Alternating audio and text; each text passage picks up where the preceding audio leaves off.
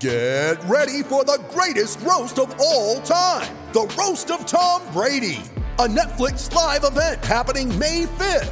Hosted by Kevin Hart, the seven time world champion gets his cleats held to the fire by famous friends and frenemies on an unforgettable night where everything is fair game. Tune in on May 5th at 5 p.m. Pacific time for the Roast of Tom Brady, live only on Netflix. It's a great football team with a lot of moral fiber and a lot of character, and they showed it. Shout, a Buffalo football podcast, hosted by Matt Parrino and Ryan Talbot. No place else you'd rather be than right here, right now. When it's too tough for them, it's just right. Presented by Syracuse.com and NYUp.com. The Bills make me wanna.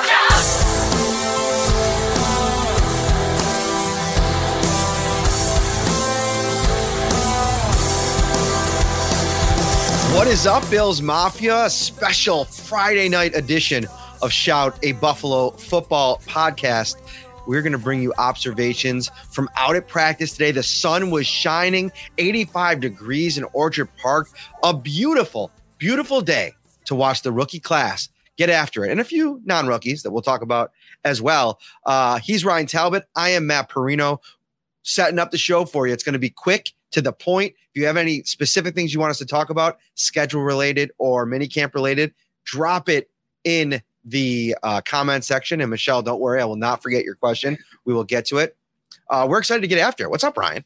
Hey, not too much. Like you said, excited to get after it. Uh, if you haven't, Bills Mafia, Matt put up some observations on NYUp and Syracuse.com based on today's rookie mini camp. We'll be discussing it, but after the show's over, head over and get the full details there. So uh, let's s- set the scene a little bit here. So we get out to rookie mini camp today, uh, and uh, there's three veterans. I'll, I'll, call them veterans because they've they were on the Bills practice squad last year. Uh, Quintin Morris, uh, Olaijah Griffin, and Jacob Capra, offensive lineman. Uh, it, it was a training camp practice, a very early training camp practice. So they weren't going full blast. The pads weren't on. It was very, you know, you got to take everything that we talk about with a grain of salt, right? We're, so we're just looking for little, you know, cues from what happened. And we're going to get into some of the performances that I thought were noteworthy, and we'll talk a little bit about them. But I want to start with something that Shakir said that really s- stood out to me. You know, coming from Boise State, obviously to the NFL is going to be its own jumping competition. But also, you don't even think about this, Ryan, sometimes what these guys are getting in the coaching room. And Chad Hall is a guy that look at the guys that he's coached in, you know, in this organization since he's been here. Obviously, Stefon Diggs, you know, Emmanuel Sanders, Cole Beasley, all pro Cole Beasley. You know, John Brown was here a few years ago. They've gotten a lot of good things out of some some players, develop some players that you know came here with zero expectation and have developed into you know pretty nice roles. I mean, the Gabriel Davis, a guy in the fourth round who's had the career that he's had. So I, I asked Shakir about that today, and he's like, he was blown away on day one out on the field. Just the little details about what Chad Hall offers in terms of making them better in terms of their game. And so just how you swing your arms or lack thereof, like coming in and out of your breaks was something that he had never thought about before, had never been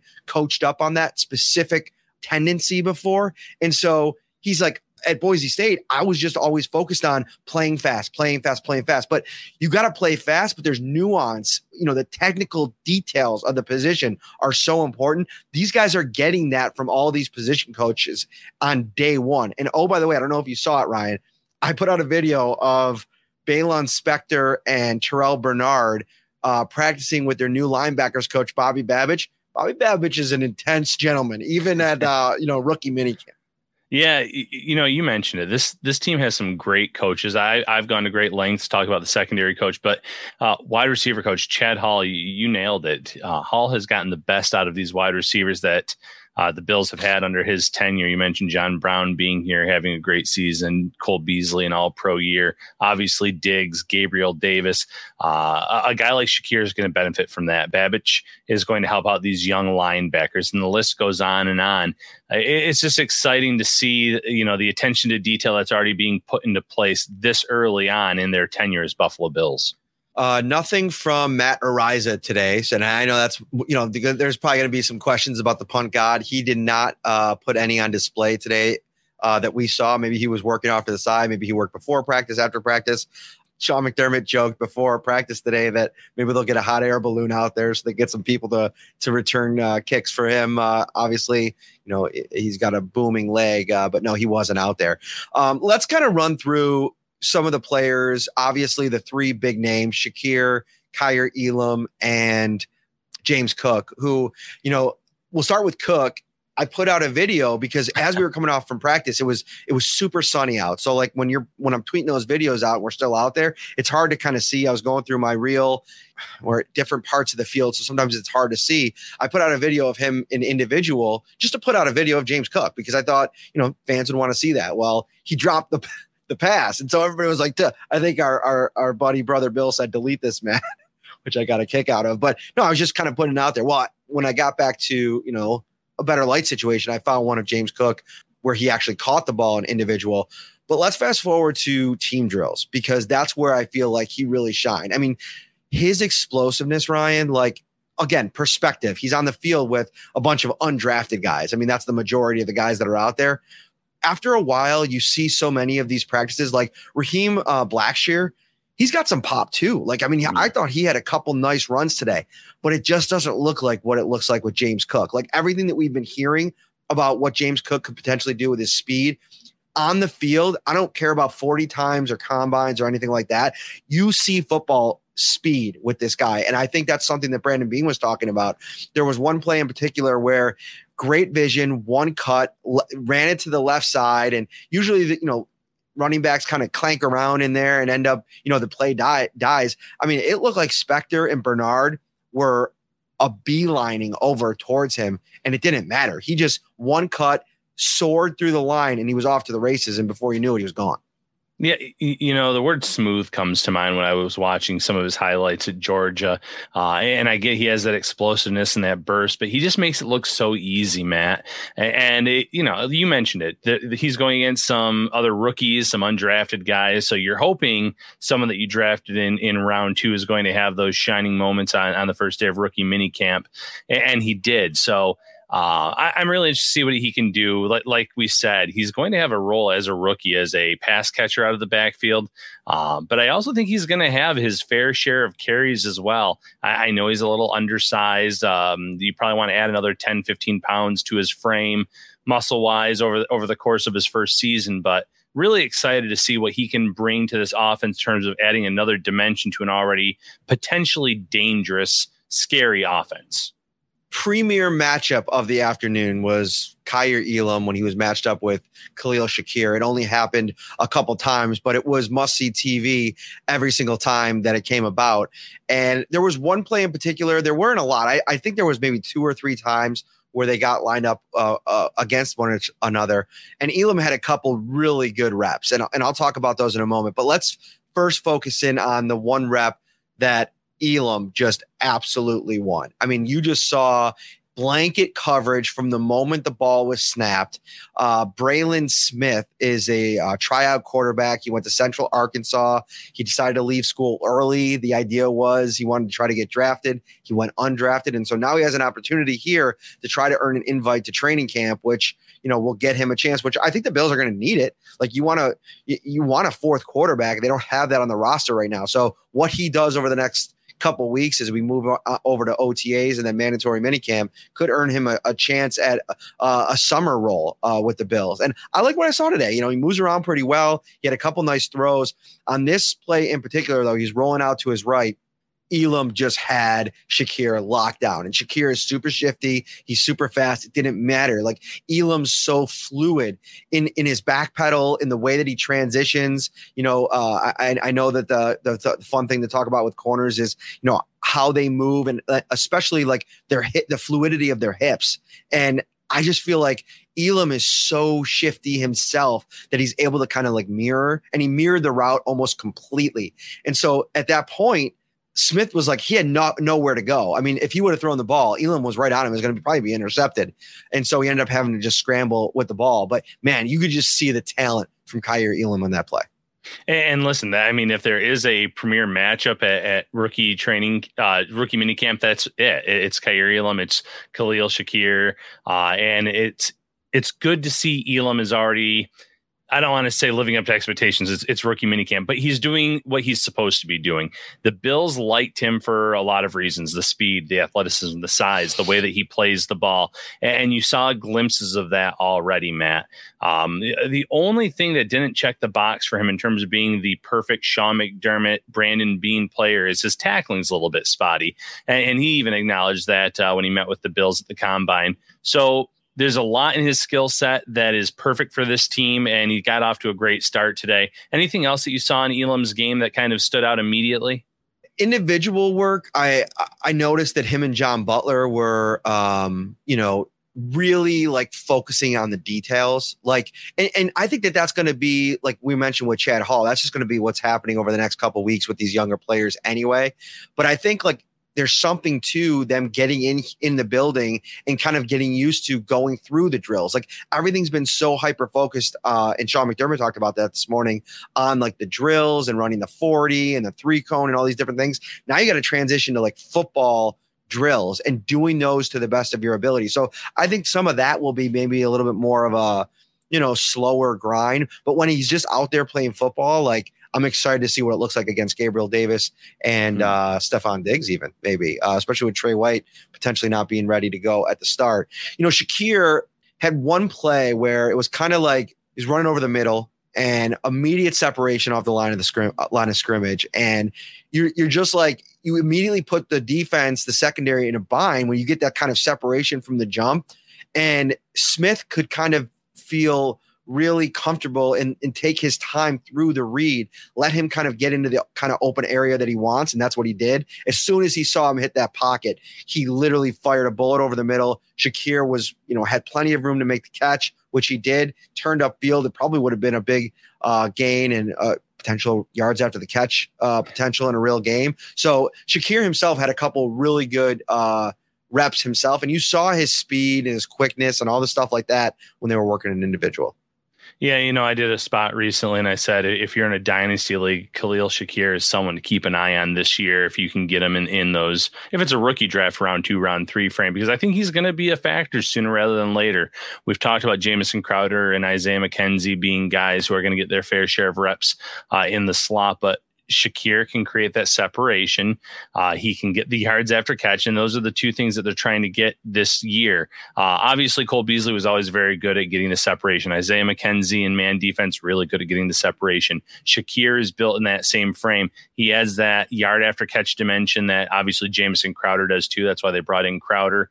Um, but I'm interested to see how he develops as well. You know, you were just talking about Elam getting tested here as the summer goes on against the likes of Gabriel Davis and uh, Stefon Diggs. And I also want to see, you know, Shakir get tested over the summer against Taron Johnson. Uh, and, and, if they put him on the outside too against some of these outside cornerbacks, including potentially Elam and, and Dane Jackson, it's going to be really interesting to see because now these are the reps where they're supposed to be dominant going against other rookies as the summer goes on, can they keep it up against those established vets? There's a good question over on YouTube. How much of what Cole Beasley did can Khalil Shakir do? It's a really interesting question, Ryan, because in in one sense, I almost think that if you're the Bills, you would have loved to have had, you know, a year uh, for Shakir to maybe learn from Cole right? Like kind of fit into that Isaiah McKenzie role and, you know, just kind of take notes for the year. But maybe Isaiah McKenzie can kind of pass along some of that uh, knowledge to Shakir. But I see him fitting a lot of those similar things, especially with how great he is in a phone booth, which I think to be effective in the slot in the NFL at that size, you have to be super, you have to have super quicks. And it seems like he has that. We'll see once we start seeing it in like game action and uh, more, more so that in, in that uh, realm. Yeah, and, it's tough to project in terms of what Cole did versus what Shakir uh, can do. I think Shakir has a very high ceiling, but Beasley was an all pro here. He was someone that was very good even before Buffalo when he was uh, in Dallas. So you hope that Shakir can do a lot of those things. I think he adds a little bit more of that yard after catch element where, you know, Beasley, he was very smart. He protected himself a lot here in Buffalo where he made the catch, he got the yards he needed, and then he got down. And when, you know, you're trying to play in this league for 10, 12 years, that's the smart way of doing it. You want to protect your body. Uh, I think Shakir though can make those big plays like you mentioned. He he would have had today had that been a, a real live game action. He probably would have had some uh, significant yards after the catch. One person I want to talk a little bit about too, a, couple more people, but let's get to Christian Benford because he's super interesting. Uh, what the Bills are going to kind of do with him, you won't really be able to have a good idea of what that is until training camp because we can't really talk about it right now. I can't really tell you where he lined up today and kind of everything that he did, but I can t- tell you about a few reps. And man, he likes to play physical. Like he's not afraid, even without pads on out there, to mix it up a little bit, which I think you you like to see there was one play in particular where he was going up against, um, and I wanted to call him out specifically, but I got to bring up the story to make sure that I try to say his name right. Neil Pau'u, if I'm saying it correctly. It's it's Neil, and then it's P A U apostrophe U. I really liked his physical nature. He had one matchup today where he went one on one with Benford, and Benford was kind of up in people's faces all day. He met the physicality. They had a 50 50 uh, ball, and uh, Pau uh, wanted the catch point and took the ball away and would have been upfield and, and running after the catch. I, I thought for me, of the unnamed receivers after Shakir, Pau was the guy that really stood out to me today.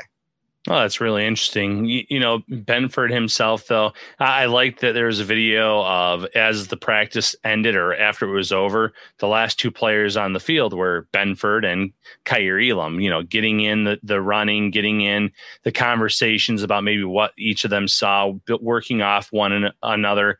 Uh, you have a high first round pick and then you have a day three pick. It, it's still nice to see them kind of meshing together, taking their own notes of what they probably saw in practice and already trying to figure out how to get better. Those are those are encouraging signs. Uh, I saw some, you know, someone mentioned Benford, I think earlier in the comments in terms of what he can do. You know, I think the Bills, they've already said they want to try him out at corner first. He has the ability to play safety. Uh, so he's a versatile piece. And, and I think that's going to work to his advantage here over the course of the summer as they approach that 53 man roster. Again, I don't want to blow this up too much mm-hmm. because Olaijah Griffin, um, he should have a good day out at practice with a bunch of rookies, right? He was a UDFA last year, undrafted free agent, comes in, ends up, uh, you know, making the Bills practice squad where he spent uh, all of last season, kind of just, you know, learning and working. And he came out here today though, and and I was really impressed with what I saw. He he commanded the field when he was on it, and he was all over the place. Uh, he's flying around, making plays. He had probably the play of practice where he had great coverage. Uh, I think it was against uh, Malik Williams.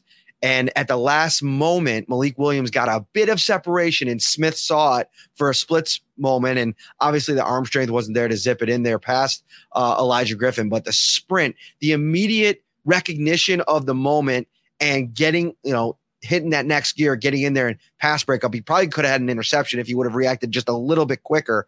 But just great instincts. He looks so comfortable. He looks he looks like he's been in that backfield for three or four years already, like on this team. Like reminding me a lot of Dean Marlowe out there. Obviously, Dean Marlowe played a little bit more safety, but just in terms of you, you just look out there and all every year, year after year, Dean Marlowe was out of practice making plays. And that was Olaijah Griffin today. And we'll see if that continues as the practices kind of involve the veterans here in a couple weeks. Yeah, and we mentioned that on our show on Wednesday, Matt. You know, there's some cornerbacks here who have a year in the system now. Olaijah Griffin is one, Nick McCloud's another. How are they going to react to that knowledge of the playbook? Uh, playing under this coaching staff, knowing knowing the ins and outs a little bit more than these younger players, and will it pay off to their advantage in rookie minicamp? Yes, it did. Man, we've had a lot of comments here in the question, so I'm going to throw it over to you. Any UDFA's that flashed today? You did mention Raheem Blackshear. Um, you could talk about him a little bit, or anyone else that you saw that really popped to you today.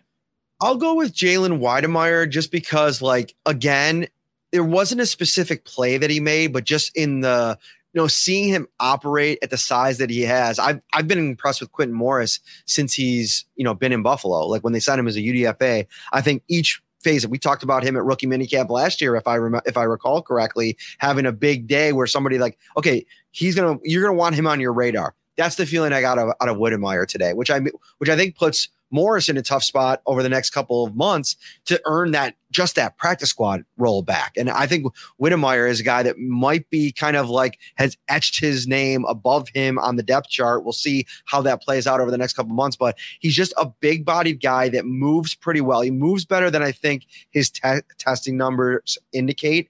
And from that perspective, it's perfect fit for Brandon Beane and Sean McDermott, right? They love those guys that maybe like underwhelm on the, you know, the track field, but overwhelm on the football field. And that's what I saw today out of Wydermyer. I'm excited to see him in a in, in a more robust setting where he gets a little bit more reps. There wasn't a lot of activity in the first part of practice. It was 11 on 11 later the first team portion was 11 on 9 where they only rush the two um, defensive linemen. Like they'll do two plays with the left side and two plays with the right side. So it's almost like 11 on 9 so those plays i tried to i tried to take a little bit less uh, stock in those in the observations. And uh, i think he might have had a target in, in one of those reps. But overall, I was impressed with Wydermyer, just what we saw for the day on the field uh, today. And also, I'll mention um, a guy that you really like.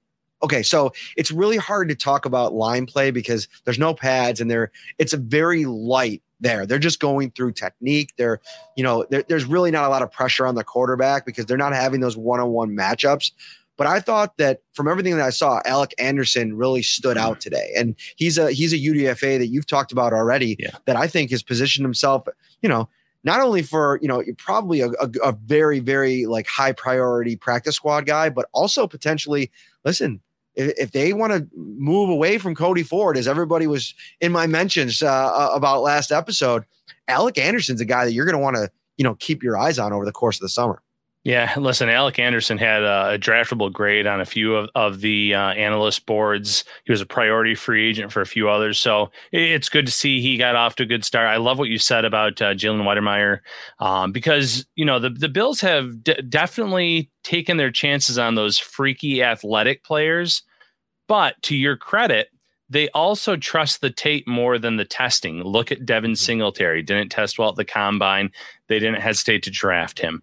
Um, you know, and he's not the only one, obviously. Um, there have been others where it's just like, well, you know, they didn't test that great. I, I go back and he tested well overall. Uh, but when Gabriel Davis was in the draft and he was at the combine, they showed in that episode of Embedded of Brandon Beane sitting there saying, man, I hope he runs a little bit slower um, because he he knew he liked the guy. He wanted to get him at a certain point in the draft, and sure enough, he didn't test off the charts at the combine. He ran fine. It just wasn't explosive, and that allowed the Bills to uh, ultimately end up with him. And, and we see what Davis has turned into. So trust the tape over the over those athletic scores and the tests. Uh, the Bills have done that a few times, and and it's obviously paid off pretty significantly in, in the example of Gabriel Davis. I didn't notice Tanner Owen today too much, and uh, you know, getting these numbers. I mean, I was I was definitely I had my eyes for the majority of the time uh, locked on. You know, James Cook, Shakir, Elam, Benford. Uh, couldn't take my eyes off of Olaijah Griffin because he was just so good. Uh, so it was hard. I, you know, there was I was looking at a lot of the the skill guys because that's where you can. I, I feel like that's the best assessment in a practice setting like this is to kind of see those one on ones and how that all uh, played out. So I didn't get a great look at Tanner Owen, but trust me, I'll keep my eye on him uh, and some of these other guys over the course of OTAs, which start, I believe, a week from Tuesday.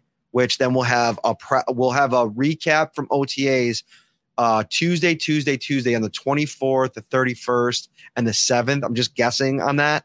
Uh, that's historically when they've done them in the past. And then uh, we'll have two to three days of rookie minicamp. So I'm super excited about all that.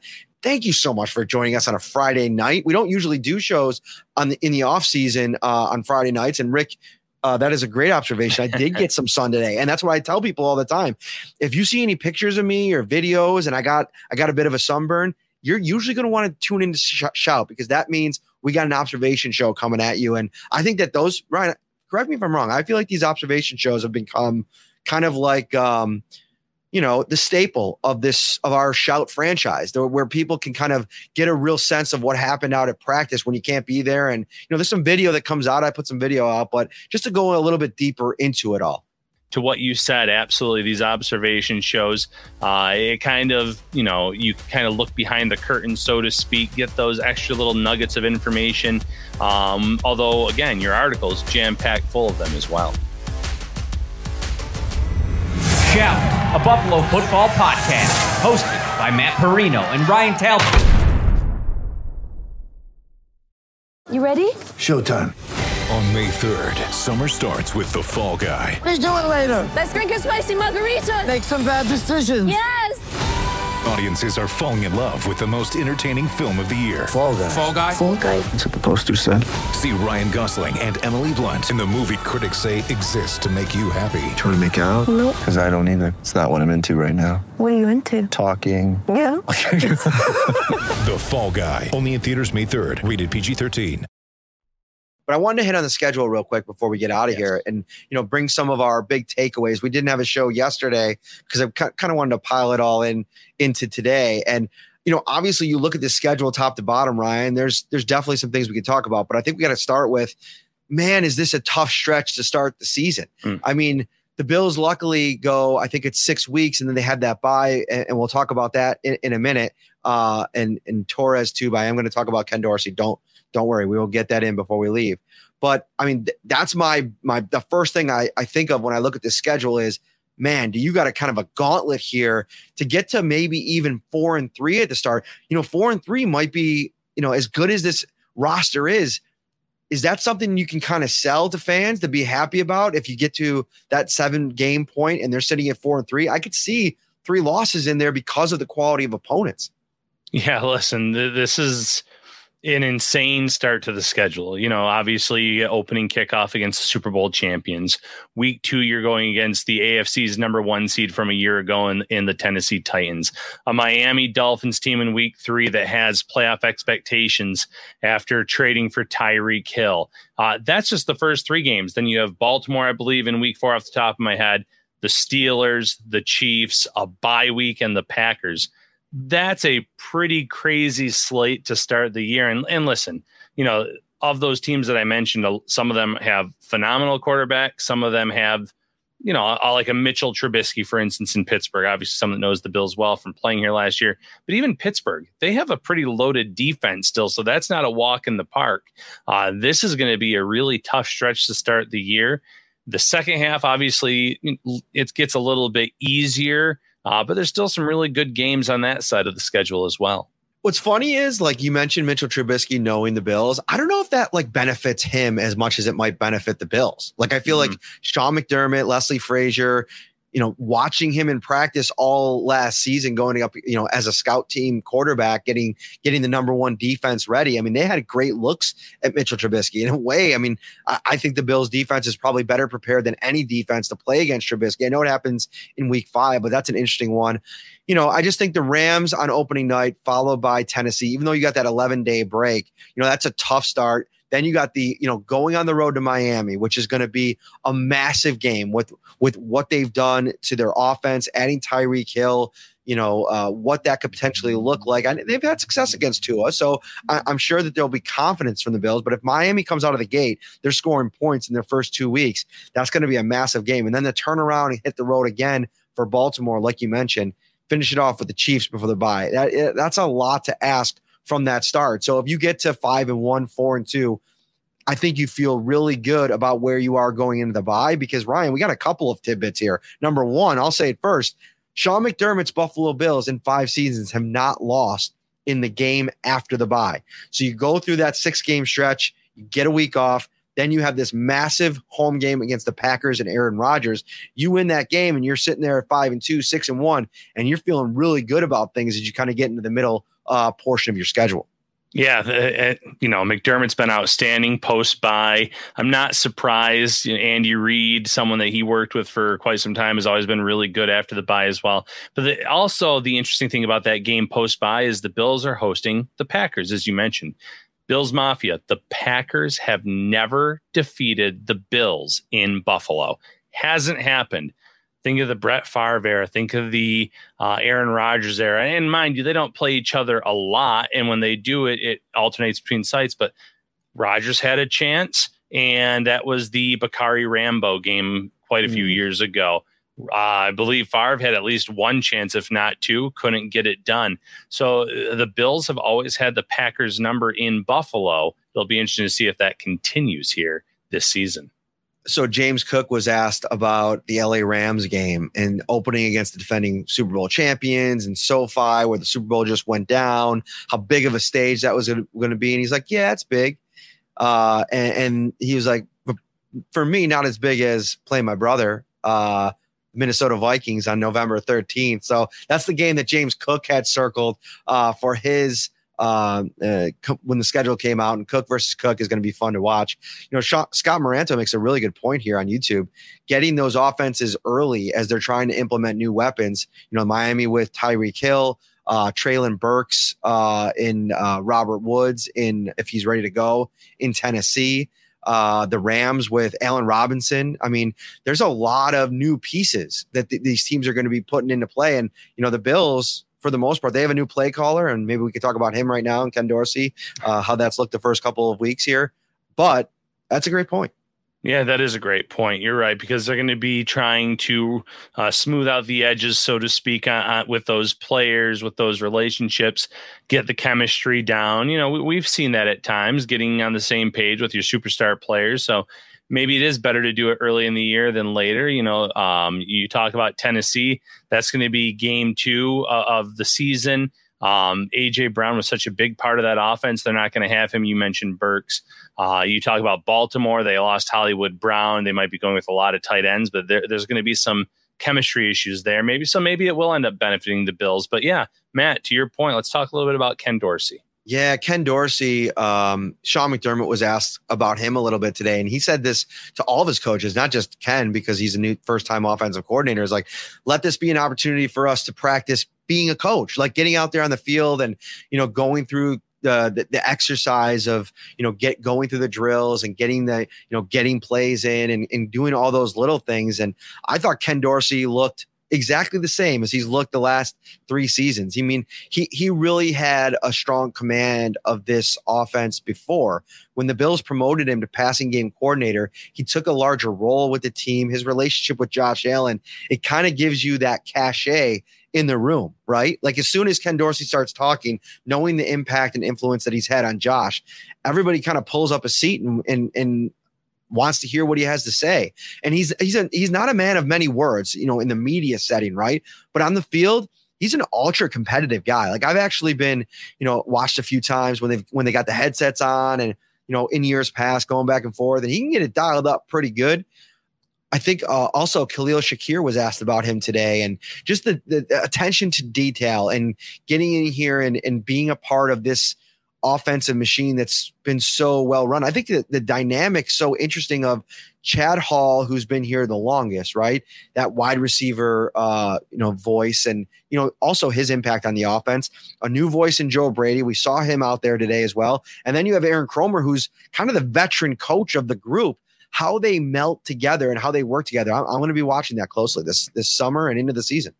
Yeah, I look forward to that too. And listen, Ken Dorsey, yes, first time calling plays with the Bills as the offensive coordinator, but yeah, I, I, think it's a real benefit that he's been here for those seasons that you mentioned because even though he was working with Josh Allen, he knows all the other guys, the, the guys that have been here for a few years. He knows their skill sets, what their strengths are as receivers, how to utilize uh, Devin Singletary to the best of his advantage, this, that, and the other. So he, you know, he's coming into this with with a lot of experience, even though it maybe isn't as a play caller, maybe it's not as an offensive coordinator. Uh, I think the Bills are in really good hands with Ken Dorsey, and then, like you said, these other coaches that they have on the offensive side of the ball who've already proven their worth uh, over the course of their respective careers that ending stretch, like I have that Cincinnati Bengals game circled as potentially an important one in the AFC. I we talked about it last episode. Mm-hmm. I'm higher than, on Cincinnati than I think some people are. I think people are are guarding against that being uh you know maybe them playing a little bit better than they are last season. I don't think that to be the case. I think Joe Burrow is a really good young quarterback, and I think they've done things to put more talent around him. So I'm expecting him to be better. So I have that game circled. But the, the Thanksgiving pocket of the schedule is super interesting. Number one, Jeremy White had a great tweet on this uh, the other day, and he he wrote, "I think the 12:30 Thanksgiving window might be the toughest one to navigate around. If you eat after." that means there's a lot of prep act- action, guests arriving during the game. So 4 p.m., you can move the meal up. 8 p.m. is pretty much after the holiday. So that's something interesting to think about, Ryan. As my, my wife was actually just talking to me today about potentially moving our Thanksgiving uh, to Friday. Um, and I said, you know, that might not be a bad idea because people are going to be so focused on the game for the hour or two before it starts and then coming down afterwards, whatever the high is or whatever your procedure is, to get things kind of dialed up in the morning to get everything ready or, you know, speed things up and dial it up afterwards for dinner. It's going to be a tight squeeze for people on Thanksgiving. It is absolutely. That's why I suggested Thanksgiving breakfast instead of the, the major dinner: turkey sausage, stuffed French toast. Uh, you can have the bottomless mimosas. Live it up, Bills Mafia. Have that big breakfast. Be ready for the game. Turkey's a little bit overrated on Thanksgiving. Turkey and Easter meals overrated. Order. I'm sorry. I'm sorry that you all had to deal with that for a second. I'm here for you, and there's nothing overrated about turkey. Enjoy your turkey on Thanksgiving. You've earned it. You've been good all year long. You're you're being thankful on Thanksgiving. So you crush that turkey. Don't listen to Ryan Talbot when it comes to the turkey, okay? Well, you know, in terms of my in terms of meat, like ham is the most depressing. Turkey, it's it's fine. It's okay. So what do you want, Ryan? What do you what do you want on Thanksgiving in Ryan's perfect world? What do you want? Pizza and wings. And I'm not even joking. I, I would love that. Let's get out. That's listen, I'm a pizza and wings guy. I love pizza and wings. Okay. I can have pizza and wings 360 days of the year, but not on Thanksgiving, Ryan. Have a Ryan, have have a little bit of respect for tradition. Okay. Grab a bird, cook it up, grab some cranberry sauce, maybe a little, maybe a little sweet potato, and have yourself a Thanksgiving. Listen, if you're coming to Detroit, okay, and you even mention pizza in Michigan one time, I'm sending you home. I'm sending you home. You're the weakest link. They're, they are known for their pizza, Matt. Get out. Detroit Get out. pizza, Detroit the is crust. No, their pizza. Look it up. Look it up, man. I guarantee you, if you say um, what food is Detroit known for, I bet pizza is on that list. They are known for it. Um, we're gonna we're gonna got- get a hot slice of Detroit pizza. You can sprinkle some turkey on that bad boy. We're gonna live it up. So the thing is, though, we won't be able to do that because everything's going to be closed on Thanksgiving. So there it is. There you have it. I do agree with Young King about the sweet potato pie and the sweet potato casserole. That stuff, terrific, fantastic. I do agree there.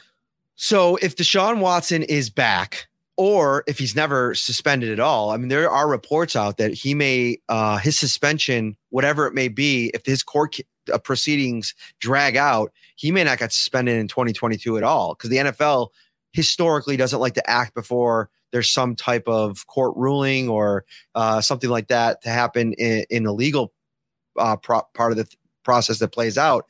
So if he's there when the Bills play them on November 20th, then you're talking about going from at home against Cleveland, in the heels of the Minnesota game, to Detroit on four days' notice. I think the Lions are going to be a lot better. And then you got to sit there and turn around and go play New England on Thursday night football a week later. That has a that's a bit of a janky portion of the schedule, Ryan. I think I think that could be something Sean McDermott's going to have to pay attention to and navigate. You know how they love their routine. There's not a lot of routine on this schedule because of how many primetime games, Christmas Eve, Thanksgiving, all of this kind of stuff that, you know, unfortunately for the Bills, or fortunately, depending on how you look for it at it, you know, this is the cost of being a really, really good team. And Sean McDermott said he was happy for Bills fans today to be able to experience that and the highs of all of these big time games and moments. But, you know, you, there's a price to pay on the other end of it too. Yeah, absolutely. And you know, you mentioned that stretch. Uh, Deshaun Watson. I did look to see where the Browns were on the schedule because if he is potentially suspended uh, early in the game, then early in the season, I thought the Bills could maybe avoid him and, and have a little bit easier of a, a matchup. But no, they they put that game toward the end of the year. That is a blockbuster matchup. And then you mentioned that stretch. You you have a Thanksgiving game in Detroit, a Thursday night football game uh, against the Patriots. And I want to say two weeks later, you have that game against the Dolphins that could get flexed as well. So th- this team could be moving around quite a bit. They already know they have quite a few primetime games. There's even a few games later on in the season that have the old TBD next to them, and the Bills could be playing in front of a national audience a few more times. Uh, Nick G's asking, are you guys both coming to uh, St. John Fisher to cover minicamp? We are. And listen, I'm petitioning now, and I think the shout uh, faithful will will back me up here. I'd like to see a little bit more of Ryan Talbot out at training camp this year, and maybe a night or two over at the dorms. Don't, call me crazy, call me crazy, but I think I think we might be able to work that out. Is is summer school over by the beginning of August? Do you think we can work that out? Uh, I'll still be in there, but if we can work it out around the weekend, uh, I, I think I can make that work. Absolutely. All right, there you go. There you have it. We're we're just getting after it. All right, give me your most anticipated game and your most blah game on the schedule. we'll wrap up there. Oh boy, most anticipated game. I, am looking forward to another matchup against the Chiefs. I did see Torres in here saying they had the receipts for me last year, saying I picked the Chiefs in the uh, regular season, and I think I yeah I did. I, I wanted to see the Bills prove that they could actually win that game. So I'm looking forward to that. The Bills trying to get a little bit of revenge. Obviously, a regular season game isn't the same as defeating the team that defeated you in the playoffs, but that's my most anticipated game right before the bye. Blah. You know, you could say the Jets games, uh, but I'm going to go Christmas Eve against the Bears. One, it, it's mm. Christmas Eve. You know, as much as I love football as the NFL, Christmas Eve, Christmas Day, I get it fell on, you know, this time of year this year. But that's just kind of a, a blah for me because of the time of year, just in general, and the fact that I don't have a lot of faith in the Bears being a good team. So I, you know, obviously it's the easy one. I already talked about. I think that Cincinnati Cincinnati game is going to be massive. Uh, Allen versus Burrow potentially. I mean, who knows? Like that could be maybe a deciding factor in the MVP race if those two teams have the kind of season that they potentially could have. But I'm going to go kind of cliche and I'm going to go with the Rams because I'm super excited about it. I've, I've started to look into like booking where I'm going to stay. I'm looking at maybe Santa Monica, staying in Inglewood itself, or you know, uh, the scope of that game and not being at the Super Bowl last year. Um, I was kind of toying with the idea, and we just kind of finished the run, and I was super ex- uh, exhausted it's going to be cool to get out to SoFi Stadium, see the operation, and be there in the building when they raise the banner on the same day that Von Miller makes his return. There is so many baked in storylines. I mean, listen, one that we haven't even talked about. I mentioned this on Danger and Buscaglia this week. It's we're going to be, be able to reset the Jalen Ramsey versus Josh Allen storyline from four years ago. I mean, can you imagine, like, dial it back and ask Jalen Ramsey, could you have ever imagined the ascension when you called this man absolute trash in a GQ article? I mean, it's really uh, unprecedented. And maybe it got him to think twice about how he evaluates, or maybe that he shouldn't be evaluating players. Listen, that's that's just true thing. Even players that play the game, like you mentioned last episode, you know, David Carr. I mean, he struggles when he's evaluating quarterbacks and teams, and you know, he keeps picking the Raiders. I get it; he's your brother, but no, absolutely. I'm looking forward to that too. You're right. Ramsey's a very under. Uh, it's an underrated storyline because of the the past, the history there. Uh, so if the Bills do have some media uh, access, you know, they they can talk to him a little bit pregame. It would be interesting to see his opinions then versus now, based on uh, Allen's ascension in general my most blah game, I actually had Chicago in the running for one of my most anticipated games, actually, because I think that there's a little juice on on December 24th, like that on a Saturday uh, on December. Everybody's going to be off. That's probably going to be the national game on CBS. Um, so, I, and in Chicago, I, I, I like Chicago. It's going to be a little bit. The weather could play in the uh, situation a little bit. For me, the most blah game. I don't think there's a blah game on this schedule. You know what? you know what? Maybe it is for me at New England for a couple reasons. Number one, if you've done the trip trip to Foxborough, like no offense if you live in Massachusetts, it stinks. Okay. Like just going to the stadium and it's the Patriots and listen, it's just it's it's as blah as blah can be. Okay, we get it. You know, it's the six Super Bowls, all that kind of stuff. Um, also, I don't know, like all of those December games at Gillette over the years have really just built a crust for me that really makes it a chore. And okay. so for me, if we could just, if the Bills and the Patriots were lo- no longer in the same division and that took out a yearly trip to Foxborough, I'm fine with it. And don't, don't get me wrong. Don't misunderstand me. Love Boston. Nice city. Been there a couple times with the family. Out on Foxborough. And that's fair. And isn't weird though how the NFL like sticks with the, those types of games where uh, December first this year uh, you're, you're going to be going to Foxborough to see that game. It all it seems like the last three years. Well, it has been the last three years. The Bills have gone to Miami in the first month of the year. It's just like some of these games get recycled. Um, the Jets aren't as late in the year as they usually are, but they're still December 11th. So uh, division games, yes, they get built in a certain way, but it feels like they they don't switch it up very often in terms of when you go on the road versus uh, when you're at home against these teams. All right, we're gonna get out of here on a Friday night. I got to figure out where my kids are, where my family is. get ready for a big twin bill tomorrow. Uh, hopefully, it doesn't rain too much. The Micah Hyde charity softball event goes down on Sunday. I may pop out over there, uh, depending on the weather and another baseball game. Uh, that I have to coach, but definitely there's still tickets available. I talked to a Bills fan today uh, that is actually flying in to go to it. Oh, we got a super chat. We got, hey. a, we got it at the buzzer. We got a super chat here from Axon Jackson 222. New England at Minnesota may be the weirdest Thanksgiving game ever. Who will be watching that game? Well, I think people will be watching just in the sense that it's in a kind of a good time slot. That's the middle game, right? No, it's the night game. I believe uh, Cowboys okay. Giants are the afternoon. Yeah, and that's a good game. Correctly. That's a that that's a uh, divisional game. So yeah, that is kind of a weird game, especially. First of all, most football fans are going to be watching all three games on Thanksgiving. That's just kind of what you do, right? But I kind of get a, I kind of get the comment a little bit here because if New England is the doormat of the AFC East, which I'm proje- projecting, by the way, if they're if they're literally you know out of the playoff race, and Minnesota, I mean, where are they going? And you know, uh, obviously the Dalvin Cook, James Cook uh, storyline is fun, but I, I don't know, maybe, and who knows? You know, maybe if they get things together, they have Justin Jefferson. Uh, if that defense gets going, Harrison Phillips is out there now. You know, they have some players. Uh, a couple people are mentioning fantasy owners as well. It could be a decent game, but yeah, I get the point. There's not a lot of razzle dazzle on Thanksgiving to New England, Minnesota for me, especially if, you know, Mac Jones struggles next season and the Patriots aren't in the playoff conversation.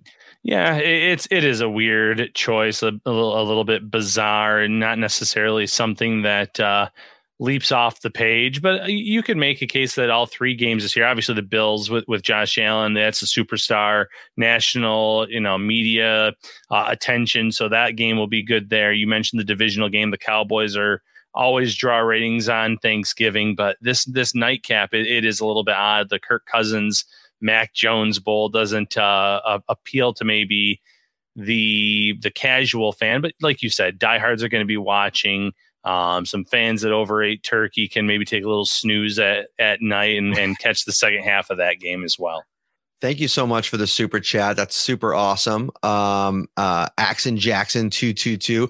I always get kind of uh, a little bit of a buzz off of that when people do the super chat. We don't actually really promote it too much because I I don't know. I always get the sense like it, it if if you're promoting it, it's coming off like oh you know pay money to have comments. We like to get people in here no matter what. But I do get it. Like you you immediately like in the comment section here on the side, I see it immediately. It pops up, and I'm always grateful to people that are trying to support the show. Um, it's always available. Maybe I should mention it more. I but I I, I don't know. I always feel like it's it's a little bit funny. I don't know. Yeah, no, I, I agree, and and again, very you know appreciative of that for sure. But uh, we we try to get everyone involved here on Shout for sure. All right, that's going to do it on a Friday night. Uh, thank you so much for tuning into both episodes this week. Make sure you like this episode. Go subscribe on all the platforms YouTube, uh, Apple, Spotify, Stitcher. Uh, we're really uh, putting a push behind our Spotify uh, playback as well. Uh, so give us a subscription over there. We really appreciate it. We'll be back next week. We'll have Brother Bill on the show. We're going to have Mr. Michael, the contest winner.